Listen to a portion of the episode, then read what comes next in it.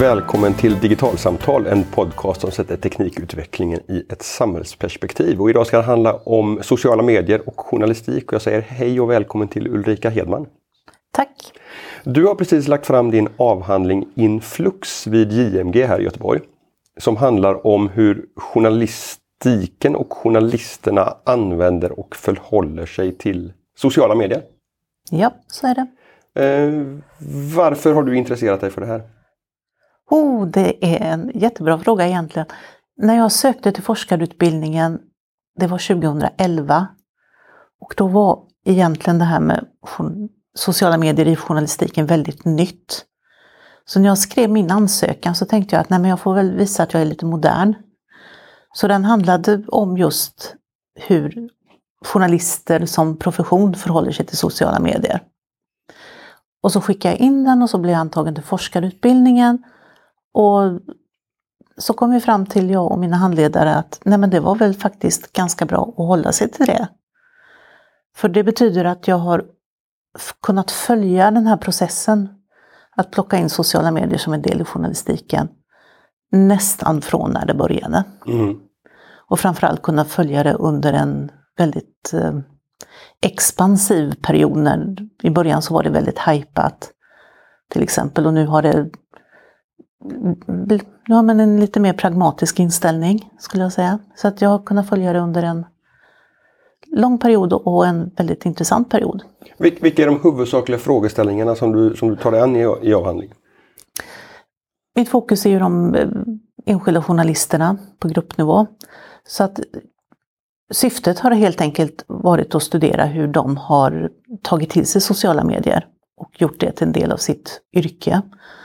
Med delfrågor kring hur de tänker och tycker om sociala medier, hur de ser på sociala medier och sociala nätverksmedier som en del i journalistiken. Hur de använder, alltså till vad och vilka plattformar och sådana här saker.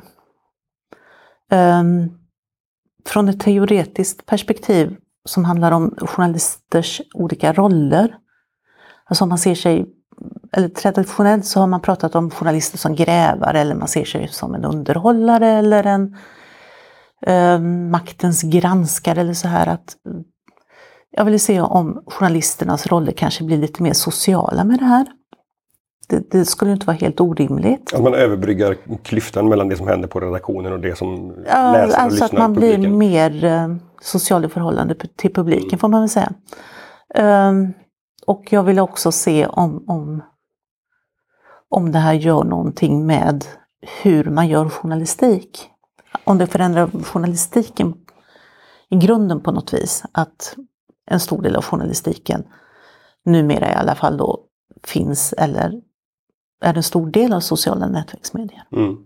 Och du landar i att journalisterna och journalistiken, redaktionerna, använder sociala medier på i huvudsak 3 olika sätt. Mm. Nämligen, eller fyra. Det beror på hur man räknar. Mm. Redaktioner där journalisterna då är en jätteviktig del, men om vi pratar om redaktionerna i motsats till de enskilda journalisterna, så research och omvärldsbevakning, en jättestor del. Man håller koll på vad ens bevakningsområde, om man säger på sociala medier. Man skannar efter olyckor, trender, kändisskvaller, politiska nyheter. Alltså, sociala medier har blivit ett ställe att hålla koll på, för där kan man hitta nyheter. Distribution av nyheter är det andra stora området. Att sociala medier har blivit ett jätteviktigt område för att få ut sina nyheter bland folk. Helt enkelt. Och för att dra in trafik. Och dra trafiken till den egna webbsidan. Eftersom folk hänger på Facebook, så är det klart att man vill som redaktion vara på Facebook och presentera sina nyheter där, så att folk ser dem, börjar dela dem och sen går till tidningssajten. Men också då naturligtvis att se till att de nyheter man gör, att de blir delbara, så att om du ser en jättebra nyhet i din lokaltidning på morgon, så ska din första tanke vara att ja, men jag måste dela den på Facebook. För det har blivit en väldigt viktig del i redaktionernas distributionsekonomi eller vad man ska kalla det då. Och det blir ett sätt där de sociala medierna också förändrar och påverkar hur man väljer att publicera sig, vad man väljer att vinkla på, vad man väljer att lyfta fram. Ja, vi pratar om klickraketer naturligtvis, ja. Det går inte att komma ifrån och prata om dem fortfarande. För det är ju så att vissa typer av nyheter engagerar folk mer, och det som engagerar oss, det vill vi dela. Om vi blir arga, upprörda eller riktigt glada, eller om vi får en åh-fan-upplevelse.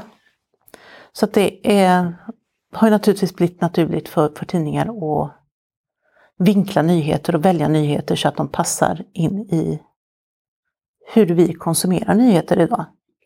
Och det här blir lite grann, man pratar om nyhetslogik och sociala medier-logik. Ja. Och det här blir liksom mötet mellan de två som bland annat speglas på det här sättet. Ja, vi kanske kan återkomma till den här sociala nyhetslogiken som jag kallar det. Mm.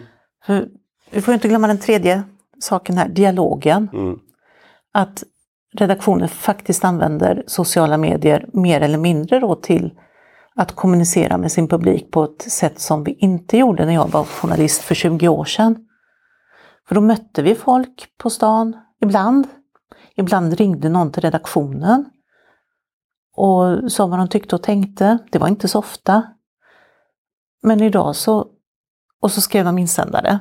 Och så gjorde ett urval bland insändare de publicerade. Men idag så kan ju faktiskt människor kommentera på artiklarna i sociala medier. Till exempel, eller på tidningens sajter. De pratar direkt med journalister. De hittar en journalist på Twitter och ställer frågor direkt till journalisten på Twitter. En del utnyttjar det här till att tala om för journalisterna vad de tycker och tänker om dem. Det har blivit väldigt mycket hot och hat mot journalister som en konsekvens. Men den här publikdialogen är ju jätteviktig för redaktionerna, även om den har baksidor. Och någonting som förmodligen också har revolutionerat journalistiken en hel del, även om man kanske inte tänker på det. Och även om man en gång trodde att det här skulle revolutionera journalistiken på ett helt annat sätt. Har du tittat på vad yrkesverksamma journalister, hur de upplever den här förändringen i publikdialog, hur den påverkar, hur den känns, hur den upplevs? Ja, lite grann har vi gjort det.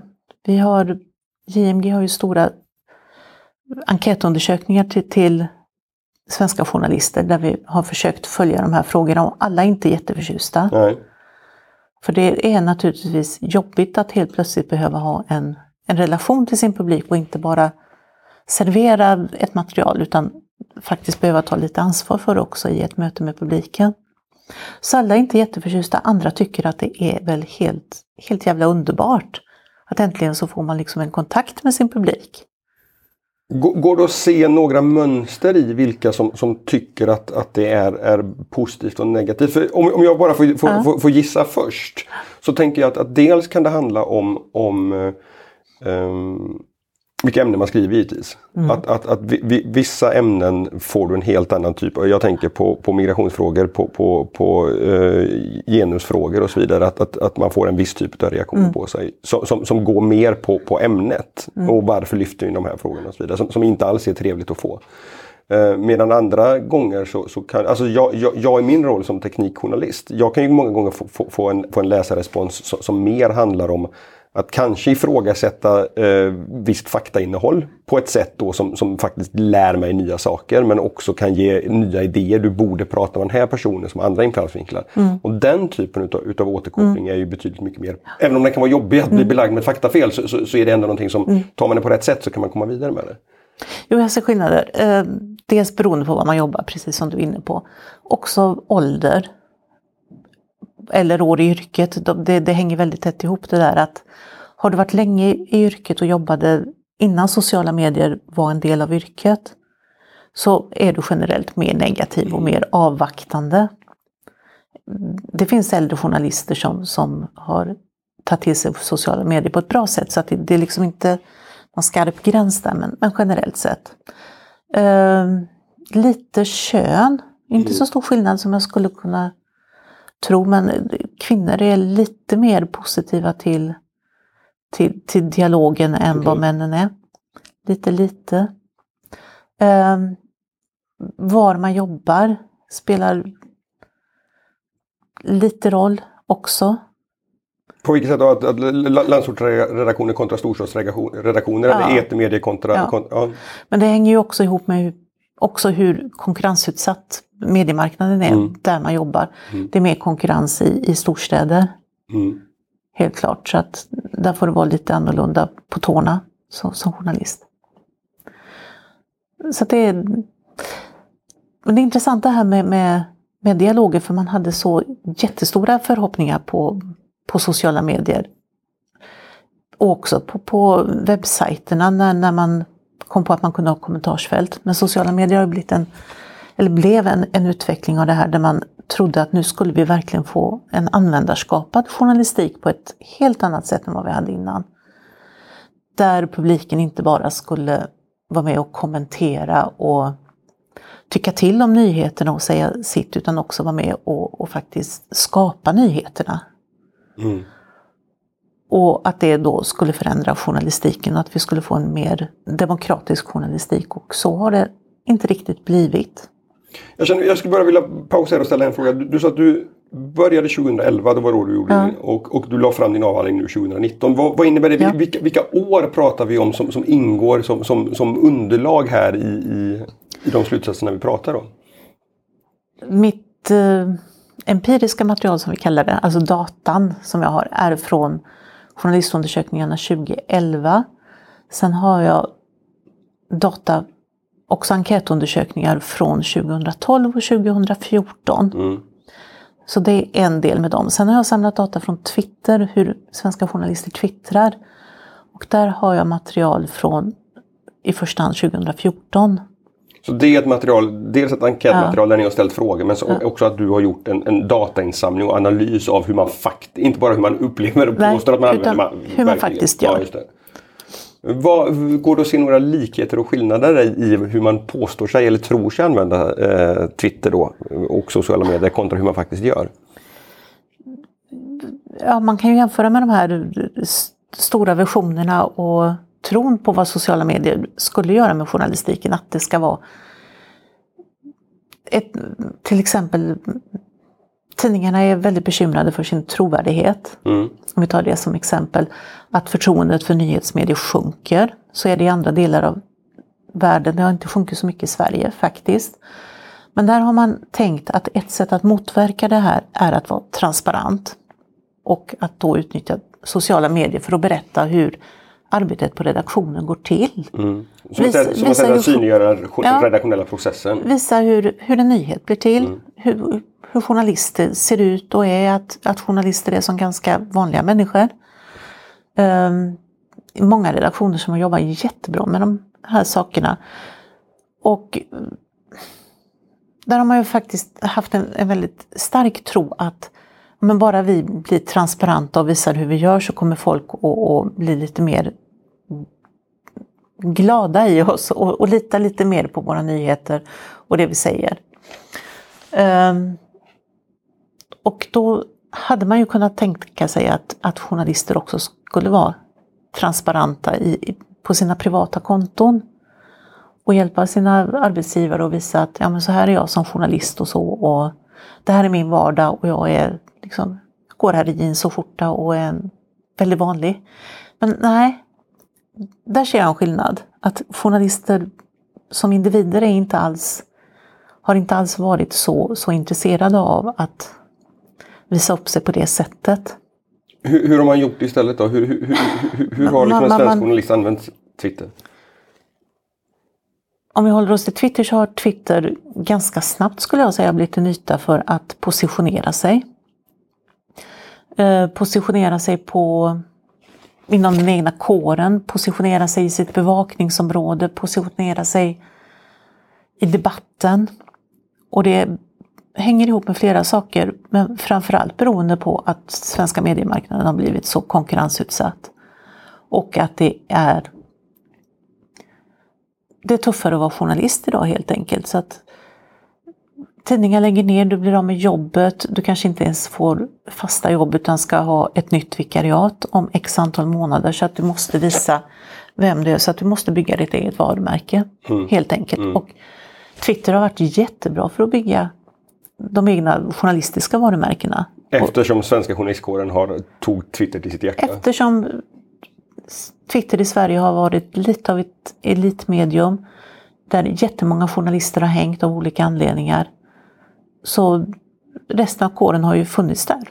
Så man har kunnat positionera sig mot den typen av journalistik man inte anser sig tillhöra eller som man tycker är fel journalistik. Hänga med folk som man tycker att man vill hänga med. Bygga nätverk med framtida potentiella arbetsgivare, alltså redaktionsledningar och de som bestämmer vem som ska få nästa lediga jobb och sådana saker. Så det har man använt Twitter väldigt mycket till. Positionera sig och bygga sitt eget varumärke för att... Så det har liksom varit ett användande av det här verktyget som ligger närmare mig som individ än närmare den redaktionen som jag just nu är en helhet utav. Ja, på Twitter i alla fall. Ja. Facebook har funkat lite olika. Hur har du gjort för att titta på Facebook? För där är det inte lika lätt att samla in data. Jag har inte tittat på Facebook, utan där har jag bara enkätdata. Ja, och det är precis som du sa, det har inte gått att samla data från Facebook. Nej. Men om man tittar på enkäterna då, vad finns det för skillnader mellan hur journalisterna har använt Facebook och hur man har använt Twitter? Journalisters övriga sociala medieanvändning skulle jag säga, förutom Twitter, liknar ungefär väldigt mycket den som alla vi andra har. Så man har varit på Facebook, lite färre på Instagram, man hänger på YouTube, man slår upp saker på Wikipedia och sådana saker. Alltså precis som du och jag, fast kanske lite högre nivåer. Det som skiljer sig när det gäller journalister jämfört med dig och mig då är att journalister har varit väldigt mycket mer aktiva på Twitter. Precis som svenska politiker till exempel har hängt på Twitter och företagsledare och de som är bevakningsområden. Så att ja. För ett antal år sedan, 5-6 år sedan kanske, så var jag inne vid några tillfällen och föreläste för nyblivna studenter här på JMG om hur man kan använda sociala medier och internet i stort som ett reportverktyg. Och då möttes jag vid några tillfällen utav kommentarer som att men jag har ju inte sökt till journalisthögskolan för att bli IT-tekniker. Det här är jag inte intresserad av att lära mig. Att då åtminstone, jag skulle kunna tro att det här var runt 2015-2016 som jag fick den typen av kommentarer. Att man inte såg det här som ett verktyg som man behöver lära sig för att kunna utföra det journalistiska arbetet nu, fotarbetet. För mig blir bara empiriska liksom från stickprov här på JMG. Men hur ser synen ut på det här som ett faktiskt reportverktyg i samma liksom utsträckning som en skrivmaskin? Men då var det ju så. Sociala medier såg som någonting fult. Som någonting annat. Annat än journalistik, annat än det verkliga livet. Alltså... Man ställde verkligen sociala medier vid sidan av, så att det är ju inte underligt att journaliststudenterna då trodde att nej, men nu ska jag bli journalist. Sociala medier är någonting annat, så att det ska nog inte jag hålla på med.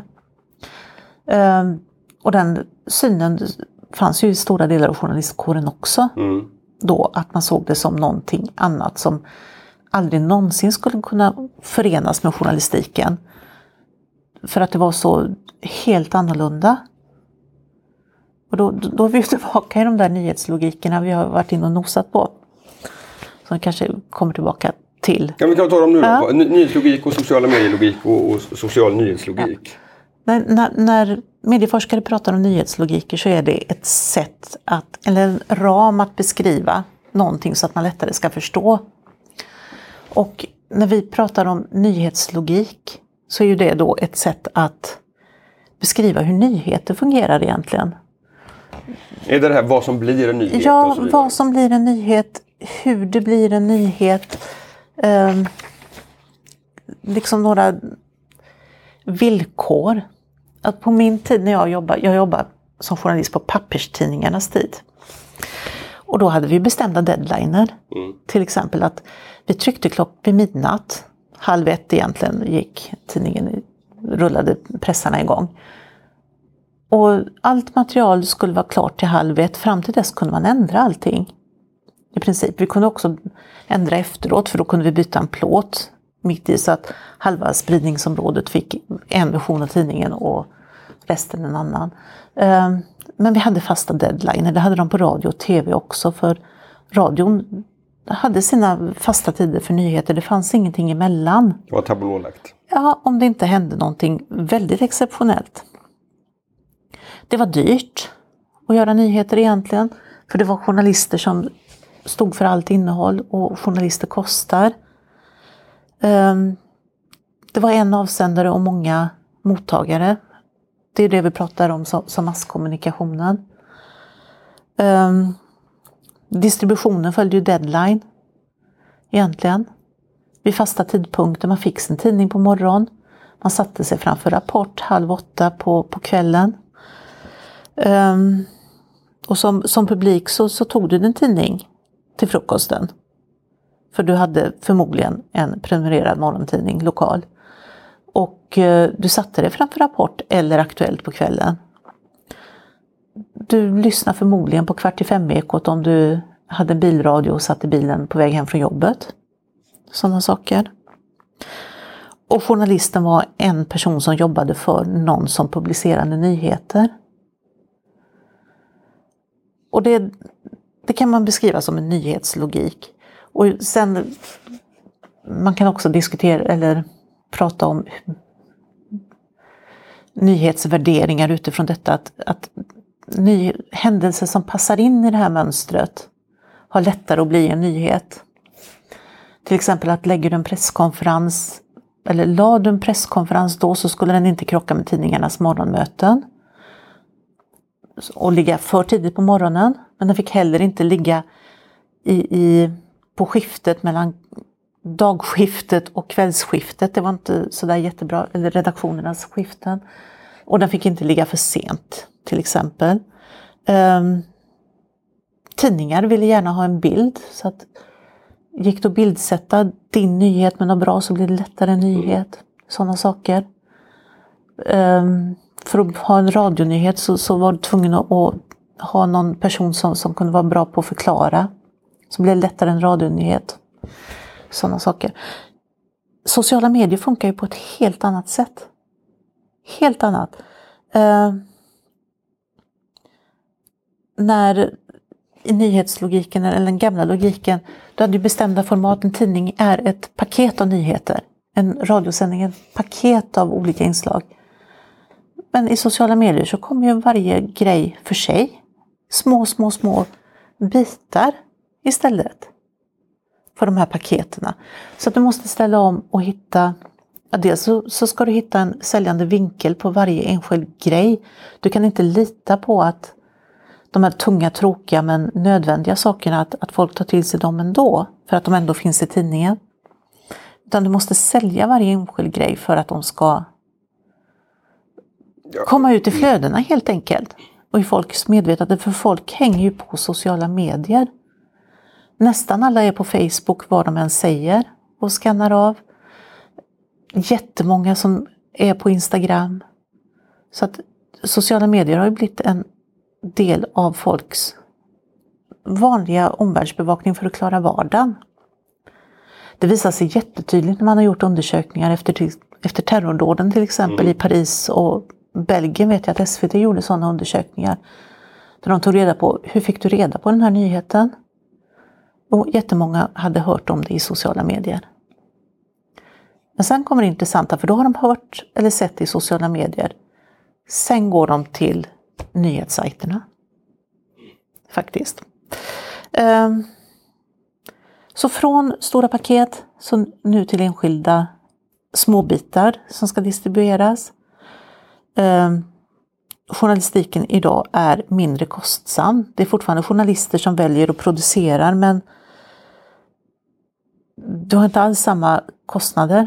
För tryck och distribution. För tryck och distribution och allting runt sakerna. Tilltalet idag måste vara lite mer personligt. Och det styr ju vilken vinkel du har väljer som journalist. Eftersom sociala medier är så personliga i sig. Mm. Så måste du anpassa nyheterna och funka till det. Distributionen, du har inga fasta deadliner längre. Du kan skicka ut grejer precis när du vill. Och du behöver inte skicka ut dem med tidningsbilar eller via tv-antenner. Utan distributionen kan, om du vill, vara väldigt billig. För ofta till betalande prenumeranter. Idag lite mer till betalande prenumeranter i och med att många nu sätter upp betalväggar igen. Från att under en kort period då, om man ser till mediehistoria i alla fall, har varit i princip gratis. Medieanvändningen, alltså som publik är du inte längre passiv. Att du sätter dig med din tidning. Utan i det här flödet som du har i dina sociala medier så väljer du ju det som kommer förbi som du tycker verkar spännande. Eller som upprör dig eller som får dig att skratta. Och det kan ju lika gärna vara någonting, ett gräv från P1s kaliber. Som att det kan vara en delning från en farsa i fotbollslaget. Och ja, journalisterna har ju fortfarande en roll i den här sociala logiken. Men kanske också då att se till att nyheterna blir delade och pratade om. Ja, för det som slår mig när du gör de här jämförelserna mellan den traditionella nyhetslogiken och hur det fungerar på sociala medier, det är ju att vad som är en nyhet har ju egentligen kanske inte förändrats jättemycket. Nej. Utan det är ju infrastrukturen för hur nyheterna förpackas och distribueras som förändras. Och när jag pluggade på journalisthögskolan här i slutet på 1900-talet då var det ju så att de plattformarna som vi hade då, nämligen tryckta tidningar, radio och tv, det var ju det som vi kunde välja här. Alltså det var en infrastruktur för nyhetsförmedling som vi som journalister och mediepublik var vana vid sedan länge. Och så att då pratade vi egentligen inte så mycket om liksom, att det här var olika. Eller liksom så här, på något sätt att det var så invant vad som skilde de här medieformerna åt. Medan här har utvecklingen gått otroligt snabbt. Samtidigt som det också förändrar så otroligt mycket. Ja, det har ställt hela den här gamla nyhetslogiken på ända. Mm. Det förändrar ju också maktstrukturerna. Mm. I och med att du kan lika gärna välja en nyhet från och läsa någonting som en granne har varit med om. Mm. Som en nyhet från en kvällstidning. Det gör det också väldigt lätt för andra aktörer än traditionella medieaktörer att faktiskt börja leverera nyheter. Mm. Och det ser vi ju jättemånga exempel på, att det finns en helt ny konkurrens där ute idag. Det är lokala bloggare som bloggar om nyheter på små orter. Det är folk som åker runt och koncentrerar sig på blåljusnyheter och levererar dem i sitt Facebookflöde. Alla de här lokala, det händer i Vänersborg eller Uddevalla-grupperna till exempel, som har fått en jättestor betydelse för vad folk vet om sina egna, vad som händer på sina egna orter. Folk i de grupperna och de här nya aktörerna, de kanske inte hänger i kommunens diarier för att leta trista kommunala nyheter, men de levererar ändå nyheter som många behöver och som gör att många känner att de liksom får en bättre omvärldsbevakning på sin egen ort. Så att det ställer saker helt och hållet på ända, att du får in de här nya aktörerna. Och för journalistiken så har en del, och mediebolagen, alltså det här utmanar journalistiken som institution och profession.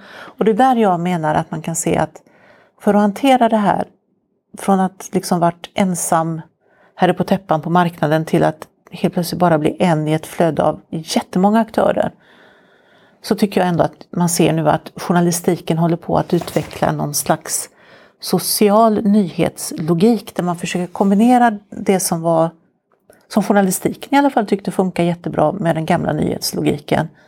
med de här bitarna som ändå förändras i sociala medier, så att man får en nyhetslogik för sociala medier där liksom journalistiken har en viktig plats och tala om att ja, journalistik är fortfarande någonting viktigt. Journalistik handlar om att sortera i de här flödena och göra ett urval och lyfta fram det som kan vara bra, extra bra att hålla reda på.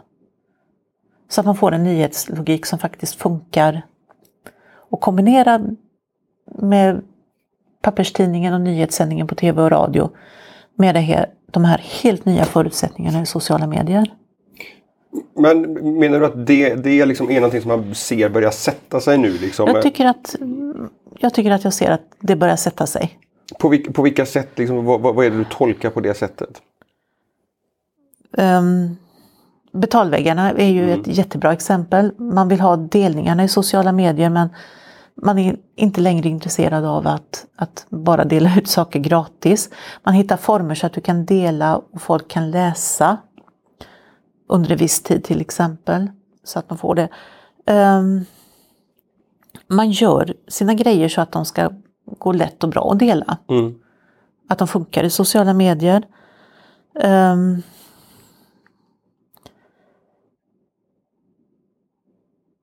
Jag tappade en sak där som var ganska väsentlig. Och man också funderar på hur man kan använda.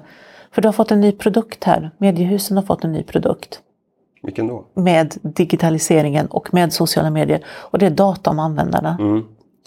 Och den är jätteviktig för det. Den kan du sälja och omsätta i pengar till exempel i form av detaljkunskaper om publiken som du kan sälja till dina annonsörer. Och man börjar väl hitta sätt att omsätta de här datan på ett sätt som fungerar i journalistiken.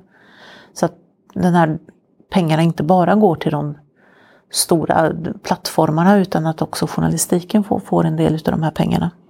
Märker, för det som jag tycker är intressant med det och som de svenska stora mediehusen är lite dåliga på att faktiskt prata om, det är ju just att de använder ju samma typ av datainsamling och dataanalys som man på redaktionell plats är väldigt kritisk mot att Facebook och Google ägnar sig åt. Ja, det är lite lustigt att de inte vill prata om detta, men så är det. Mm. Men är det liksom frågor som du har tittat på i nej, nej, inte alls. Nej. Jag har lyckligtvis, skulle jag säga, eftersom debatten bitvis är ganska hård, så har jag hållit mig utanför den i forskningen. För det ligger liksom utanför. Mm. Jag har främst tittat på de enskilda professionerna. Precis. Ja. Stort tack för ett intressant samtal om journalister, journalistik och sociala medier. Tack. Och till er som har lyssnat, vi hörs igen nästa onsdag på återhörande då. Hej så länge!